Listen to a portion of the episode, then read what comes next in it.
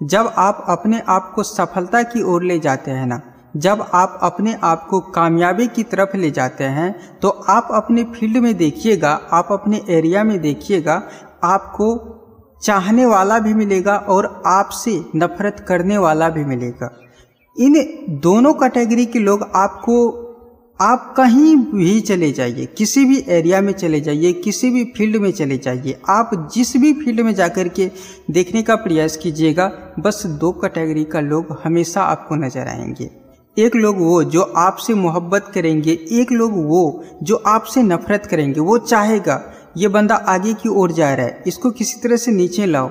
वहीं पर जब आप सक्सेस बन जाते हो ना अपनी लाइफ में, जब आप उस कामयाबी के, आप उस मुकाम पर चले जाते हो, आप उस शिखर पर पहुँच जाते हो, उस दिन ये बात याद रखना, जो लोग आपसे नफरत कर रहे हैं, वही लोग अपने वक्त में से वक्त निकाल के और आपसे वक्त मांग के, वो आप ही से जाएगा मिलने के लिए। उस टाइम आपका मनोबल कितना बड़ा होगा। जो लोग आपका मज़ाक उड़ाते थे, वही लोग आज के दिन में जब आप सक्सेस हो जाते हो, जब आप कामयाब हो जाते हो, वही लोग आपसे आता है मिलने के लिए। ये बात तो हो गया, जब आप कामयाब हो जाओगे अपनी लाइफ में, तब की बात है। लेकिन अभी किस तरह से अपने आप को मोटिवेट रखना है? ज़िंदगी में दो तरीके का लोग आपको कहीं भी मिलेगा। हम आपको बोले ना, एक मोटिवेट करने वाला और एक डिमोटिवेट करने वाला, कि आपको उसी का बात सुनना है जो लोग आपको मोटिवेट करते हैं।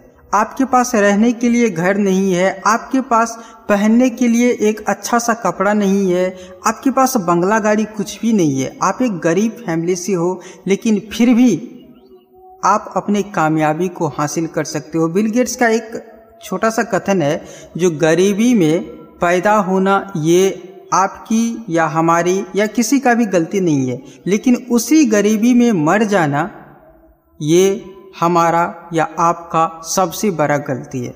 तो गरीबी में पैदा होना कोई बहुत बड़ी गलती नहीं है, लेकिन उसी गरीबी में ज़िंदगी भर गुजार देना, उस गरीबी से अपने आप को डेवलप नहीं करना, उस गरीबी से अपने आप को ऊपर नहीं उठाना, ये तो इंसान की सबसे बड़ी बेवकूफ़ी है। इसीलिए मैं कहूँगा, आप जिस भी स्थिति में हैं, आप जो कुछ भी काम कर रहे हैं, आप अपनी स्थिति से हमेशा ऊपर की ओर उठने का प्रयास कीजिए। जब आप अपनी ज़िंदगी में ऊपर की ओर उठेंगे तो यकीनन आपके पास कामयाबी खुद चल के आएगी। यहाँ पर भी एक कथन है, कामयाब होना बहुत बड़ी बात नहीं है, लेकिन उस कामयाबी के लायक खुद को बना लेना, ये बहुत बड़ी बात है। तो अपने आप को अपने आप में इस तरीके से इम्प्रूव कीजिए, अपने आप में ऐसा क्वालिटी लाइए जो कामयाबी के पीछे हम ना जाए, कामयाबी हमारे पीछे आए।